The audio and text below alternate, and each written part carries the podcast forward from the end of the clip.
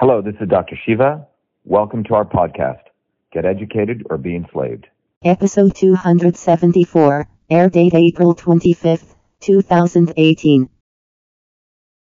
And we are back for our second hour on the new open mic show on WHAV 97.9 FM. I'm Bill Masick. My co-host is Bill Ellis, sitting at the far side now. And um, in the middle, we have our uh, our guest who has arrived in um, good timing, um, Dr. Shiva. I, I, I call you Dr. Shiva because some of your stuff said Dr. V.A. Shiva. Yeah, you can call me Dr. Shiva. You know, my last name is Ayyadurai, I adore. Okay. but uh, it's Shiva. Okay. Shiva's good. Great. Shiva it is. All right. Thanks for having me. No, thank you for coming in. I, I really appreciate the fact that uh, your your campaign, I think, or somebody reached out to us here at WHAV, and we're very uh, happy to have you on the show. And because not only are you a uh, an inventor, a successful businessman, among other things, yeah, four uh, degrees from MIT, four four doctorate degrees, correct? And- I have four and degrees, so- one one doctorate, yeah, two masters, and my bachelor's. Not Yeah. bad. So it's no question who the smartest man in the room is tonight. But uh, Well, there's a lot of smart people in America. You don't need degrees to show you, you're thank you, thank Yeah. you for saying that. Um, I, uh, I really want to hear at least some about, but your email invention, because that just, I, I can't believe that I'm in the same room with the guy who invented email and how you did it. I saw a little of it on, on your, uh, on the information that was sent to me, but I'd like to talk about that a little bit. And then I also want to talk about your, your independent campaign for U.S. Senate here in Massachusetts. Sure. Well, he, he, he- he created email, he invented that. I created spam based Yep. on, on his invention. That's Tell good. us about that. 14 years young? Yeah, uh, you know, the invention of email, I, you know, and to be uh, very fair, is no different than uh, many innovations that have come out in America. And the story of the invention of email, or, or the facts about it, I think are extremely important for everyone to understand because what they do is they exemplify that innovation can occur anytime, any place, by anybody. You don't need to be in Silicon Valley, you don't need to go to MIT. In fact, I invented email long before I went to MIT. So I think that's really the heart of it, and it brings out some very, very important political issues also. So here's a background. You know, I grew up in India. I was born in India. Um, uh, grew up in the city of Bombay, but also grew up in a small village. And you got to understand, India has a caste system, and I, you'll hear me use the word system a lot. So as a kid, I was very interested in these systems. Why was there systems of oppression? When I, uh, my grandmother, by the way, was a village healer. You know, she could observe your face, she could predict what was going on in your body using uh, very interesting systems of Indian medicine. You know, what we call alternative medicine now. Right. Yoga, these kinds of things. So I was also interested in medicine. So when I came to the United States as a seven-year-old kid, I knew the enormous opportunity America had to offer. Um, so I worked really hard. But not only in, in studies, I was a good baseball player. I had a lawn mowing business. I was your all-American kid. Did you play cricket? I never played cricket. Played baseball though. Pitched Okay. and played short. Uh, I was pretty good. Um, but so cricket, cricket's big, pretty big in Cri- India. cricket's big in India. It's Yeah. a, big in Australia. It's big all over England. You know, it's it's sort of a we don't really play it here, Right. Uh, except small groups of people. But I had a you know I really love baseball. I love soccer. Um, but you know, in parallel to my interest in sports and working, you know, a lot of my uh, teachers were amazing people. You know, my chemistry teachers, my high school teachers in New Jersey. You know, we came. We first settled in Paterson, which was one of the poorest towns in the United States. Then to Clifton, and then to Parsippany and Livingston. And my parents kept moving to the higher property tax district because you didn't have school choice in those days. Right. So you went to get better education. But by the time I was 14, I had finished up calculus, which was sort of pretty novel in those days. And my high school had no other math courses to offer me. And this is in 1978. So think about it 1978, um, it's at a time when a computer would probably fill up 10 of these rooms. But a very, very futuristic professor at NYU, New York University, Yeah. which is across the river from New Jersey, had a, a innovative idea. He, he could see the future in the sense we were going to need, um, you, know, you know, technicians, software engineers. This is a new concept, the concept of writing software programs. But he saw that 30 years out, and he decided he was going to uh, invite 40 students from high school to come to NYU, one of the premier institutions at the computer science, and he would teach them computer science. These would be the elite of the elite. In eight weeks, was a military-like training program. You would learn seven programming languages, and I was fortunate to want to be one of those students selected. I was a freshman in high school. My dear mom would drop me off at the Newark Penn Station Yeah. in um, in Newark, and then I would take it in about an hour ride in the subway into New York. Yeah. And remember, nowadays parents are afraid to send their kids down the street. I used to take the train in and back to New York. Anyway, I finished top of the class, learned seven different languages. And uh, so here I come back to high school, and it's sort of a downer, right? It's not that much of a challenge. I still have some humanities courses to do. But I had an amazing woman uh, teacher, was an independent studies teacher. She uh, worked with the administration of the school to change the rules so I could go to Newark, New Jersey, and uh, because I'd gotten a job as a software engineer, as Okay. a programmer Okay. at what was then known as Rutgers Medical School. And the reason I was interested was I thought I'd have the chance to do medical research. While I was doing medical research, uh, my mentor there, Dr. Les Michelson, he said, Shiva, look, I have a big challenge for you. Uh, many people over the age of 40 will remember many organizations had two ways of communicating, right? One was through the phone system, right? You'd have your phone, your landline phone, and you had this thing called the inter-office mail system Right. right? If people remember, and it was always run by uh, every office had a secretary who had her on her desk, physical desktop to you millennials. There was a physical desk, and on that desktop was a typewriter. Yeah. Uh, there was an inbox, an Yeah. outbox. Yeah. There was a, a, a trash can underneath, big metal file folders, right? And on that typewriter, she would write a thing called a proverbial memo, and it had a very particular structure: to, from, subject, and then you'd had carbon copy. Yeah. And what a carbon copy meant was literally a carbon A copy. carbon So if. I sent you a, a a letter and I send one to, um, you know, Bill, and I wanted to CC him, I'd put carbon copy and I'd have to put two sheets of bond paper. Now, the interesting thing was if you were doing 10 carbon copies, the secretary would be typing there all day. Right. But this is how, uh, you know, offices worked. If you were going to hire someone, you'd write a cover letter, you'd attach their resume with a little paper clip, and you'd put it in these envelopes called the inter-office mail envelope, tie it up. That's right. And then you'd put it inside a pneumatic tube. Yeah. And then it would get sent around. Anyway, this around. was a very complex system. And look, in, in, in those days, those computers could do simple text messages. That's not what we're talking about. We're talking about the entire system. I, as a 14 year old kid, worked day and night until 2 in the morning. I was so excited because to get, be given this opportunity.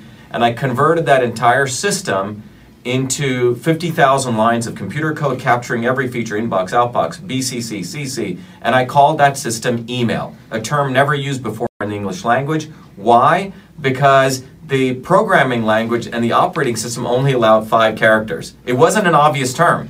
On August 30th, 1982, an American kid gets uh, officially recognized as the inventor of email by being issued the first copyright.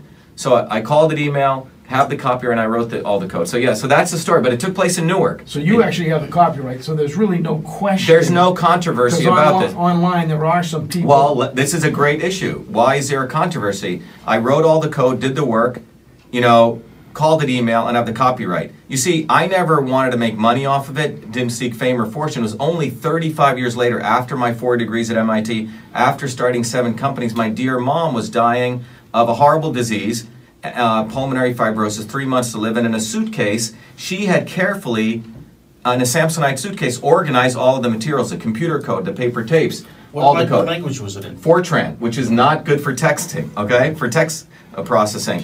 Anyway, she uh, uh, and and the only editor, the only journalist who ever actually went through this was Doug Aamoth from Time Magazine, and he wrote an article in November 2011 called "The Man Who Invented Email."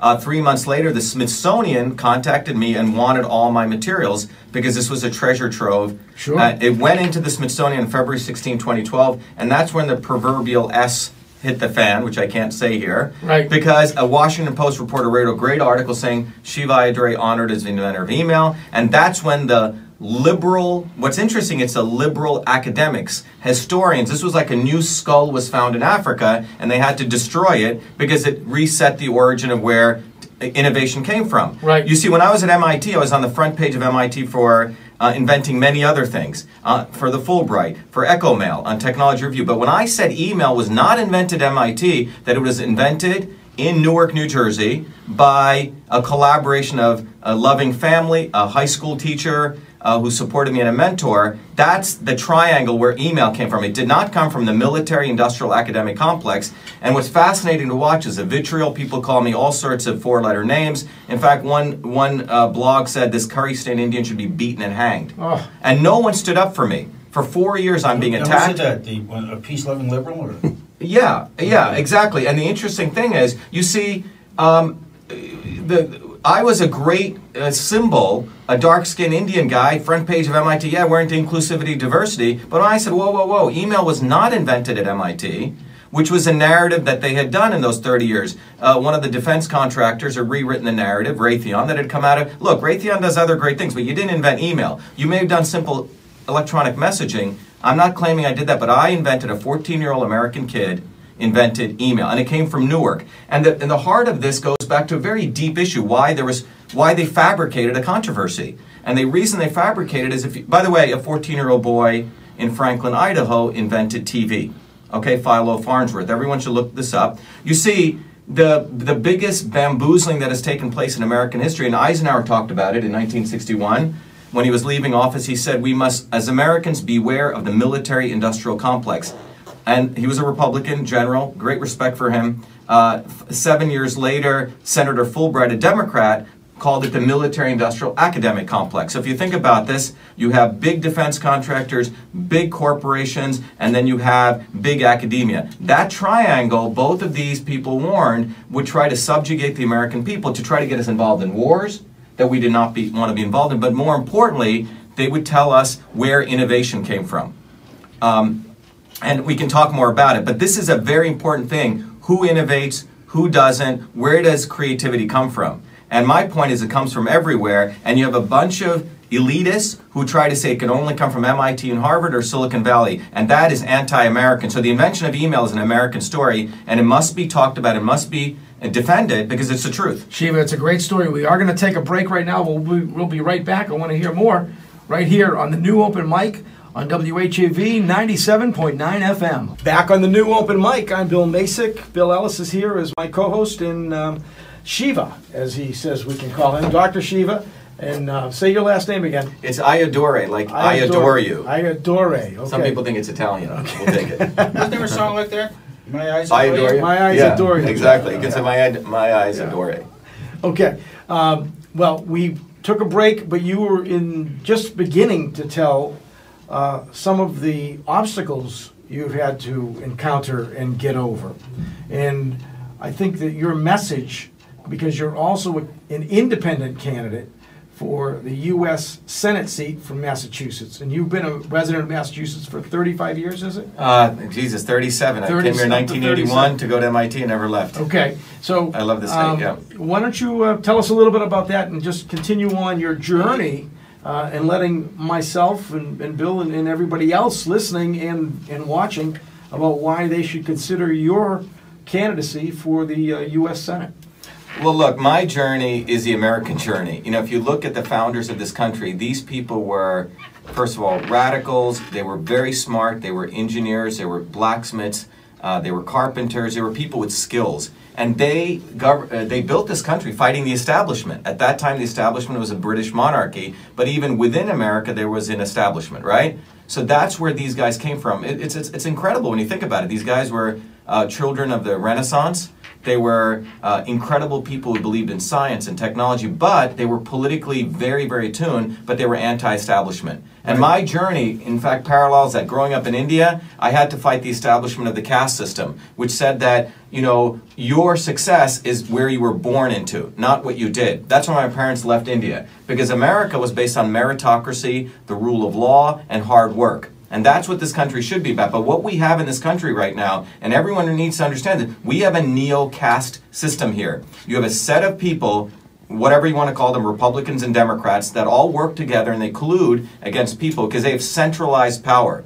They believe that they know better. You know, Elizabeth Warren thinks she knows better. I believe you know better because every day, think about everyone who gets up every day. We all make a bunch of decisions. We make a myriad of decisions. We solve a ton of problems on our own without the government telling us what to do. What these guys have done, and by the way, you know, Cambridge, that two mile radius, in my view, is a sewer that feeds the sw- swamp in Washington. It's literally the complete, you know, remember in, uh, in, in Star Wars, there's a Death Star and there's that one point you need to hit? Right. Well, that point, Right. I would say, is the two mile radius around Harvard, okay?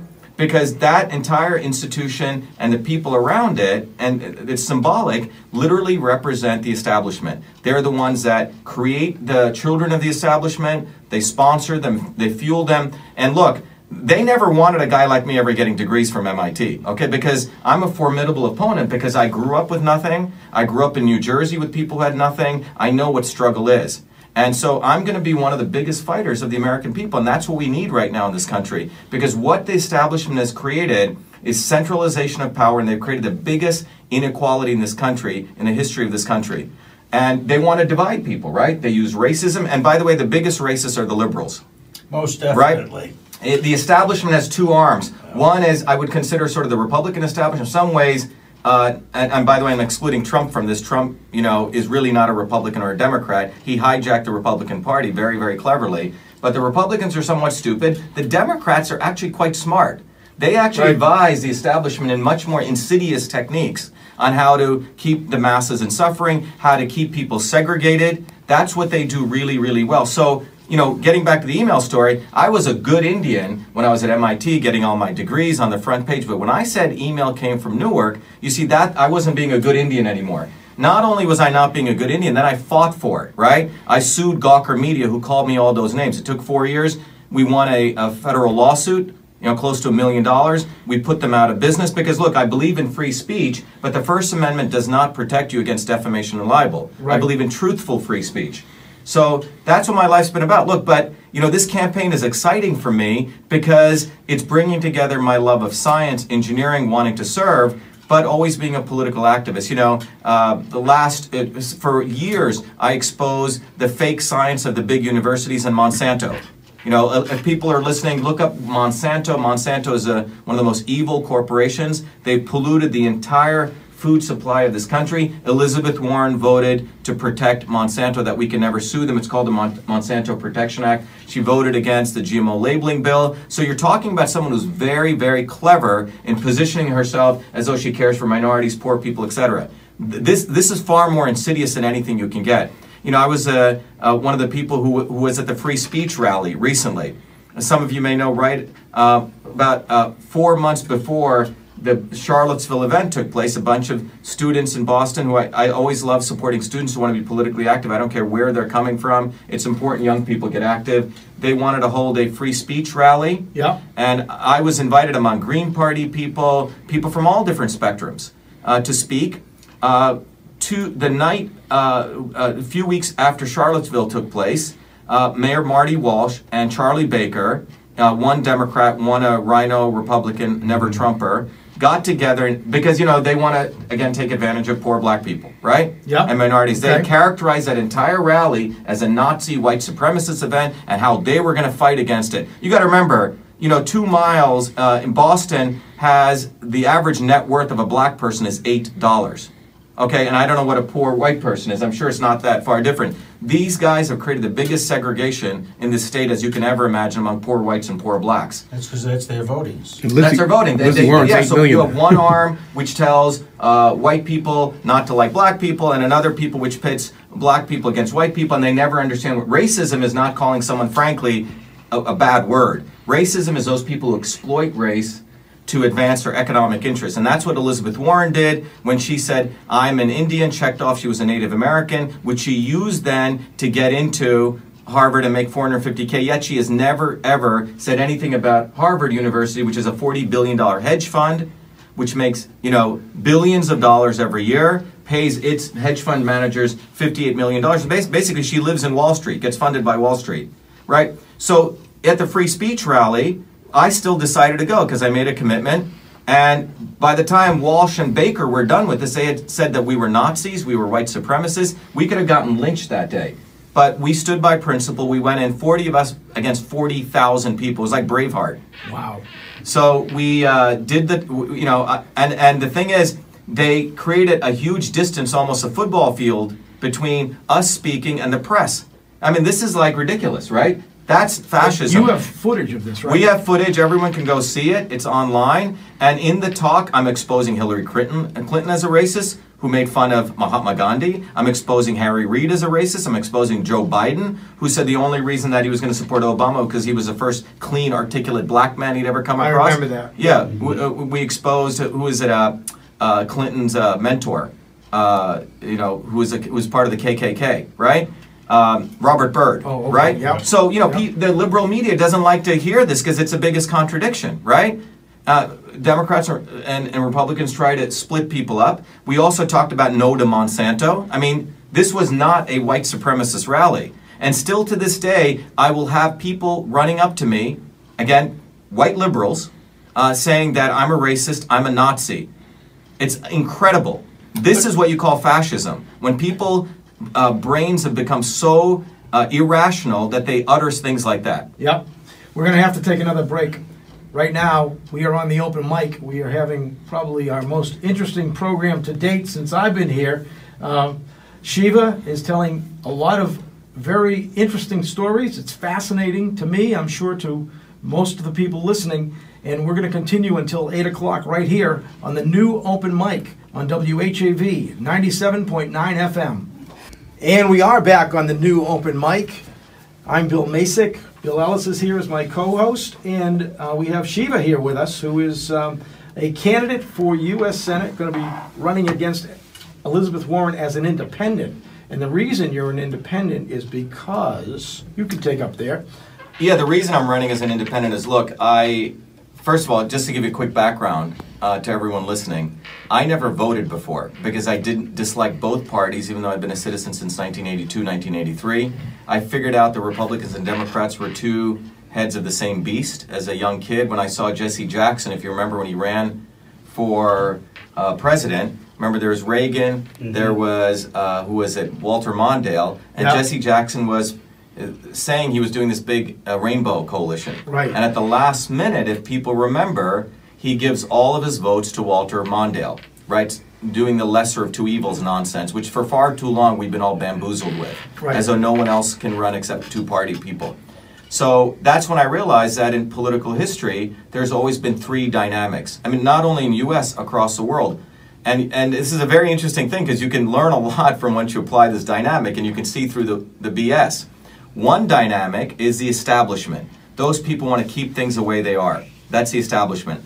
The other hand, you have what I call the change agents, right? People who actually want to change things. And these people are the forgotten people. People, you know, who, uh, people's names we don't even know in the civil rights movement. People's, the women's rights movement. Elizabeth, um, not Elizabeth, uh, Susan B. Anthony was laughed out of the Democratic Congress. They didn't think women should have rights, right? She took to the streets. So those are the change agents. And then there's a third, more insidious element, which what I call the not so obvious establishment.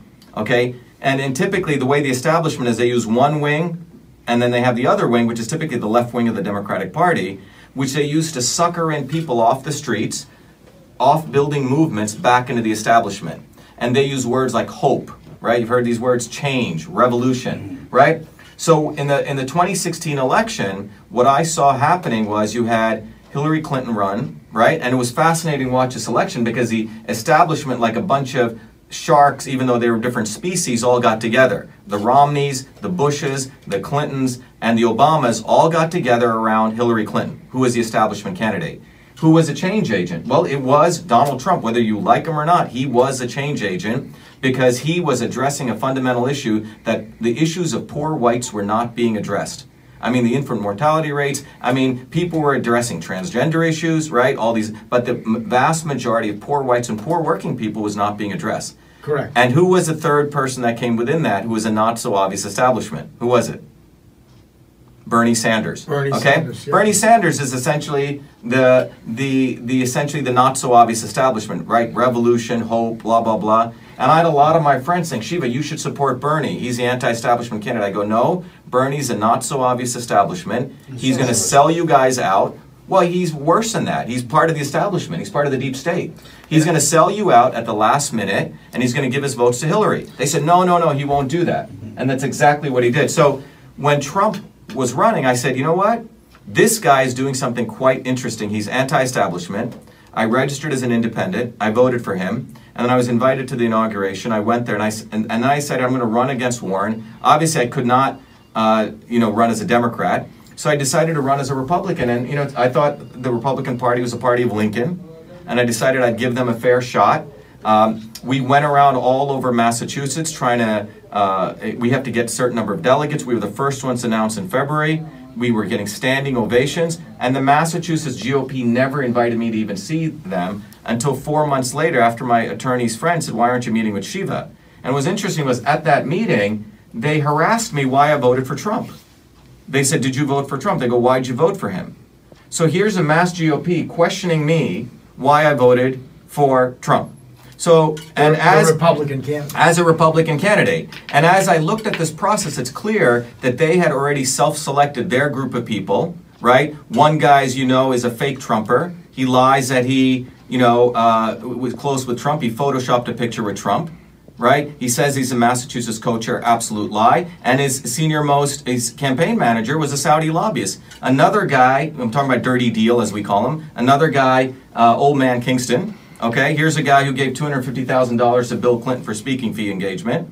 All right, he supported an anti Trump PAC. That's your other guy. And you have another woman who's been entrenched in the Republican Party, a Romneyite, uh, lottery, Beth Lindstrom. Okay, ran the lottery. So these are the opposition, and none. I'm the one who's made this race interesting, and I decided to run in November. I switched. I said, you know what? I'm not going to wake up in April and be screwed over by these guys. I'm. I think I'm reasonably smart. I can see the writing on the wall. So I decided to go as an independent.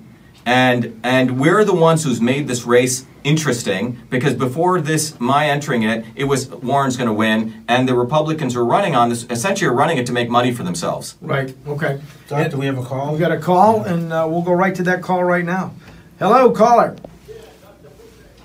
How are you, Jerry? Good. Uh, Dr. Shiva Ayyadurai. You can just call me Shiva. Dr. Busher, yeah. S H I V A, Shiva. Kind of like Shiva. VA. Yeah, Shiva. V- VA. Yeah. VA. The website.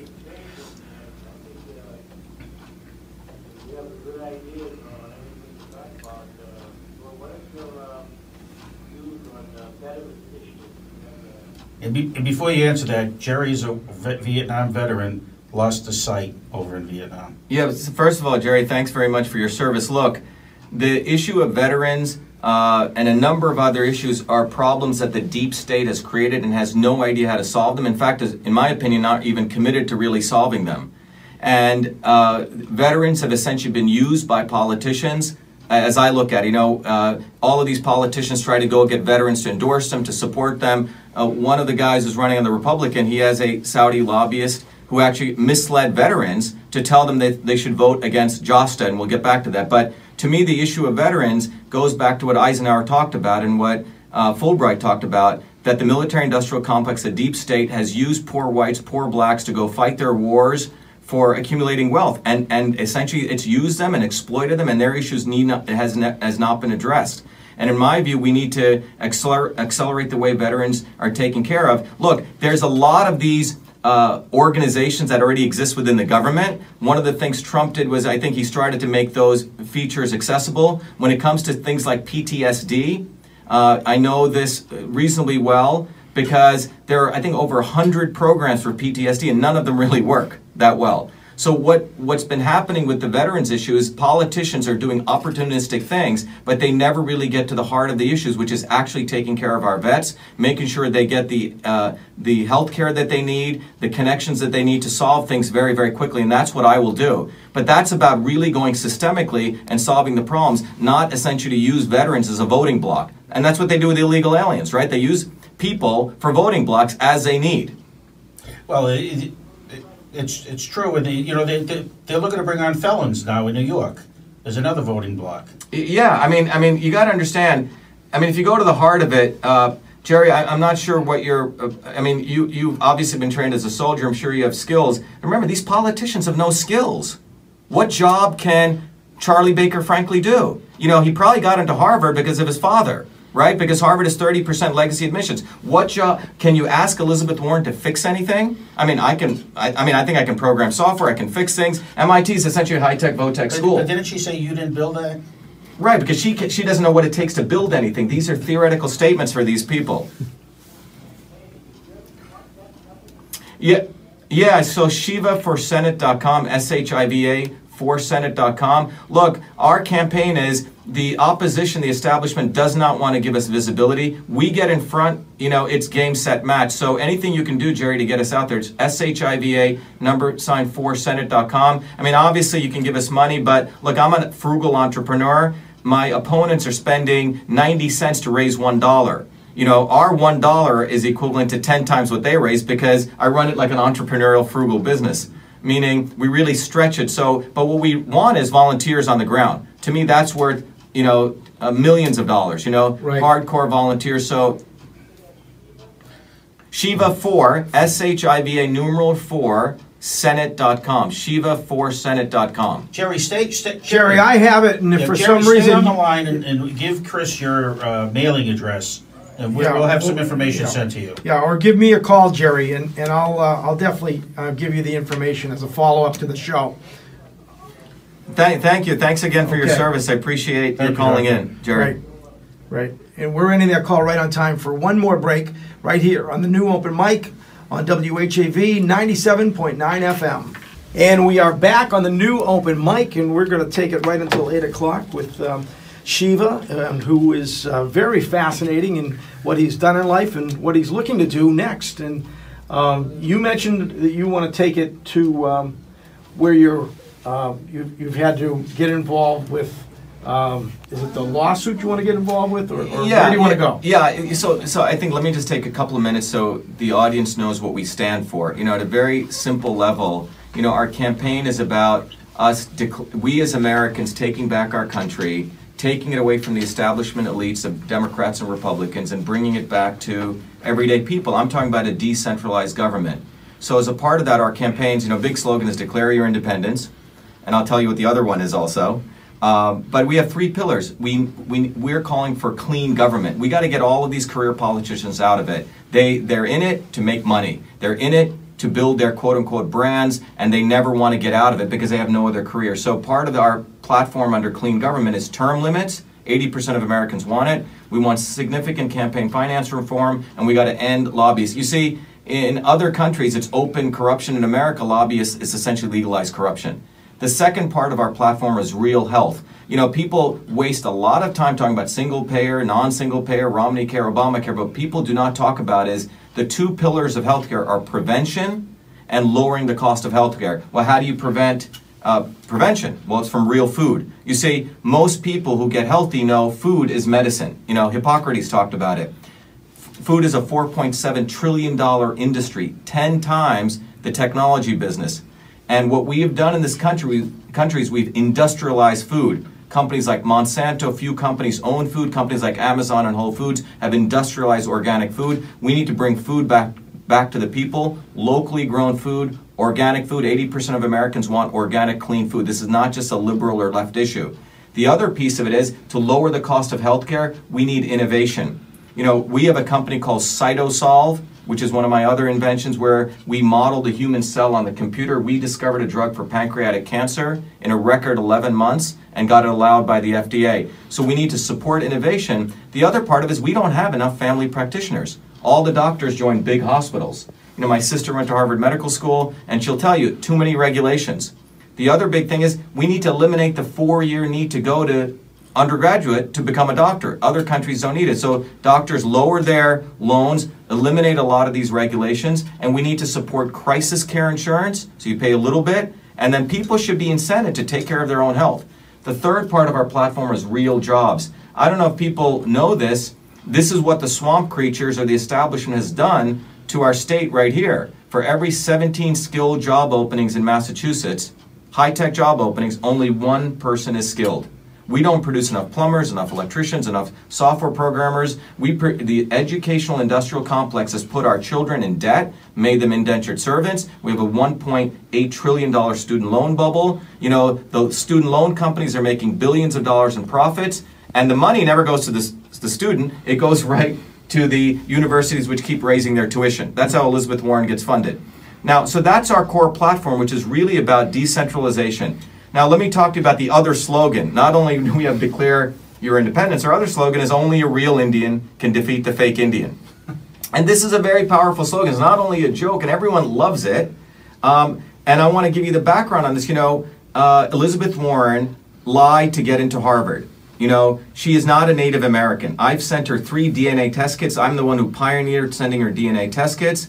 Um, in fact, the liberal Berkshire Eagle agreed with me that she should take the DNA test, and the Berkshire Eagle endorsed her in 2012. So I'm the one who led that. I take full credit for her now deciding not to run for president. Now she's saying she's going to, you know, fulfill her term because we hammered on this issue. And it's not Scott Brown just playing some tom toms. We're talking about not identity, this is about integrity.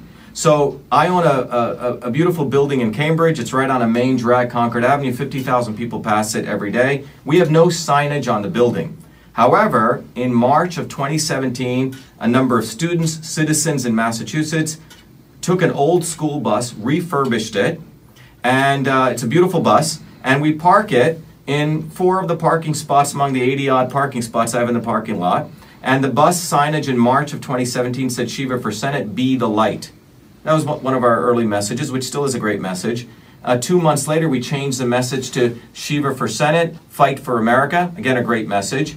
Uh, but in March of 2018, this year, about a, a month ago, before the St. Patrick's Day parade, where, uh, where we went, by the way, millions saw us, uh, loved our bus, we changed the slogan to Only a Real Indian Can Defeat the Fake Indian. Everyone loves it. By the way, people probably, uh, 50 to 100 people stop by and they take pictures of that bus. Um, uh, on April 4th, two weeks after this, we get a letter from the city of Cambridge uh, threatening us that if we did not take down that slogan off our bus, we would be fined uh, $300 a day by the building department. And the ordinance has nothing to do with buses.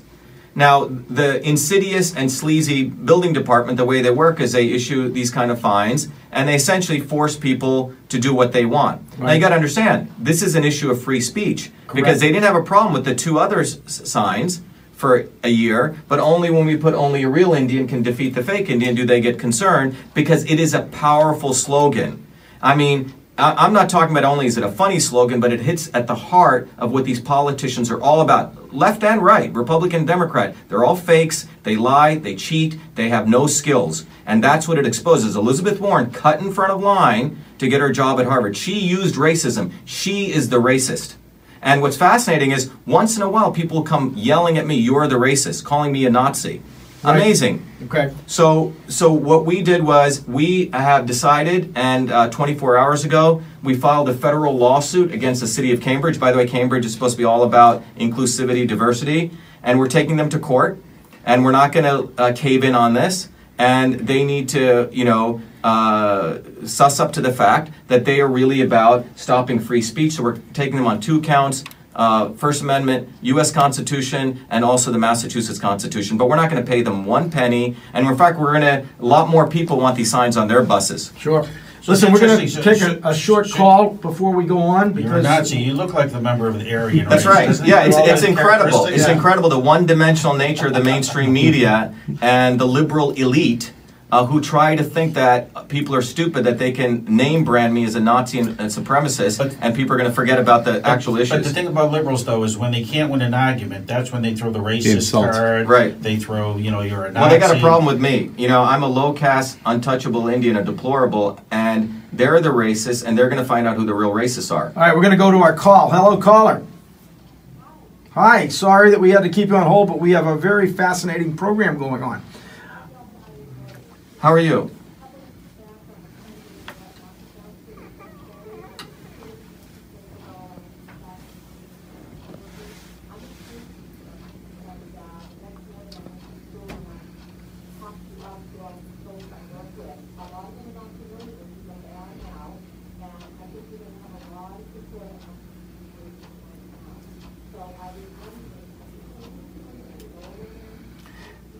Yeah, we have a big announcement to make in Lowell, but yeah, definitely. Look, my this is 24 by 7 or you know 24/7 for me. So please invite us. We'll love to come there. You know, it's an interesting thing you bring up, you know, Tewksbury, these are everyday working people in contrast to Lexington. Let me tell you what happened there. To to your you may find this interesting. I was supposed to speak there in Lexington, and there was a free speech rally that was held in Concord Um, someone called the principal of Lexington. This this thing was scheduled. I'm getting ready to leave in the morning. I get a call from the history teacher saying, "Oh, uh, you can't come." They suddenly had to switch the rooms. As we dug deeper into it, it's because I'm a Nazi and a white supremacist. Now you got to understand, Lexington High School is where all the you know bourgeois elite live who work in Harvard and MIT. So I find it quite disgusting what they did to this history professor. And uh, so yeah, I'd love to come to Lowell. And uh, Lowell, by the way, was the center of the Industrial Revolution. Yeah. It was. So I'd love to come there. Please have me come. I thank you, by the way. I appreciate your support.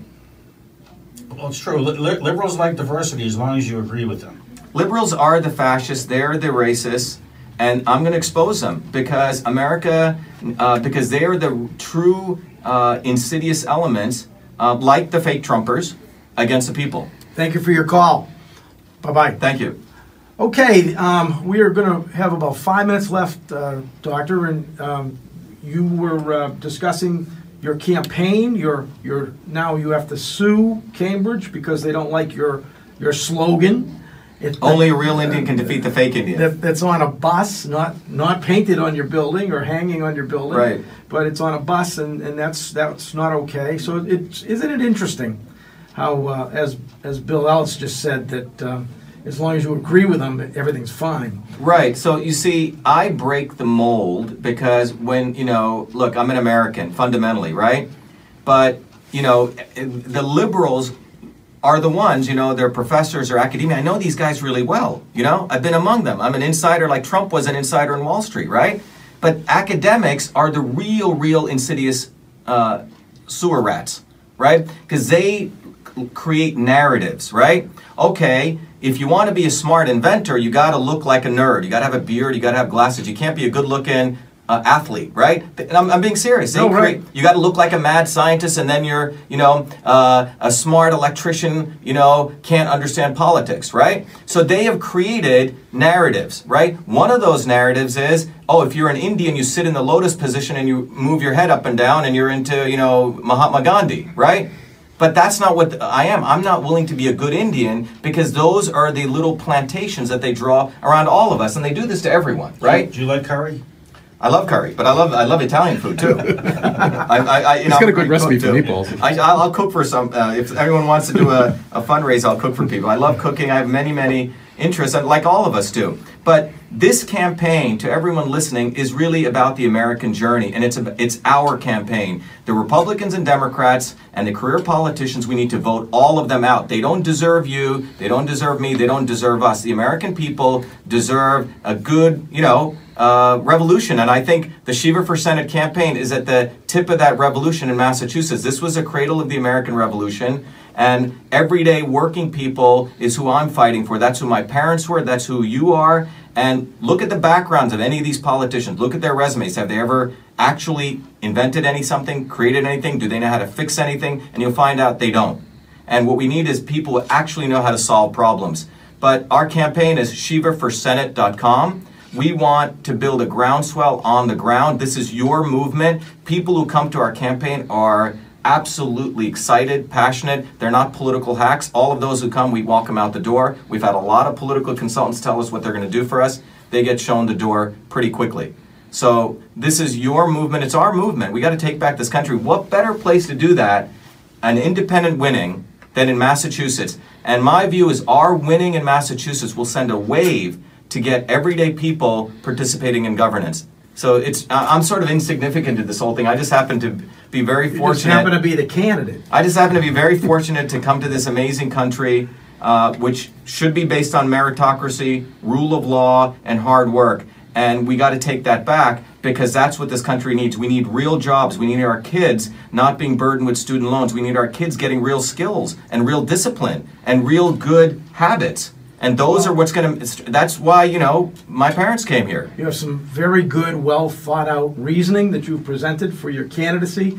What specifically do you think you can do to help Massachusetts? Well, the number one thing we need to do to help Massachusetts, we need to, you know, the politicians basically exploit and live off the people east of 495. You know, there's a lot of smart people in Springfield, in Worcester. We need to make sure the ability to get to to, to innovate, capital, uh, small banks. You know, Elizabeth Warren destroyed 1,200 small community banks, we get that kind of infusion of capital elsewhere. Number two, we need to have more VOTEC schools.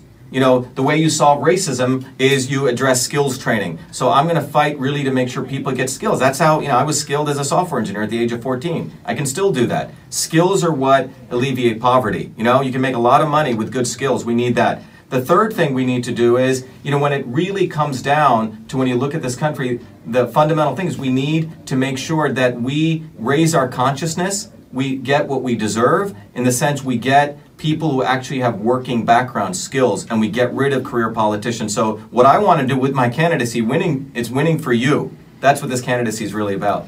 Sounds great. Listen, we have to stop. Unfortunately, we're reaching the end of our time.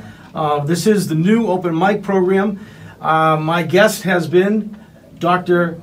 Is it VA? No, you're going to say Shiva Just Ayyadurai, Shiva for Senate, and I want to thank both bills. Thank you. Thank- Thank thank you very much for, Thank for you. having me And- on your and it great is- show. S H I V A, the number four, Senate, S E N A T E dot com. If people want to know more about you or if they want to get involved in your campaign, I'm sure you'd love to hear from them. Definitely. ShivaForSenate.com. Please email us, Shiva at ShivaForSenate.com. Thank you for your time, Shiva, and uh, Thank you very much, we'll Bill. have you back again. Thank you, Bill. Good luck. Thank Thank you. you. Thanks. That's it for this hour, and that's it for this evening's program on WHAV 97.9 FM.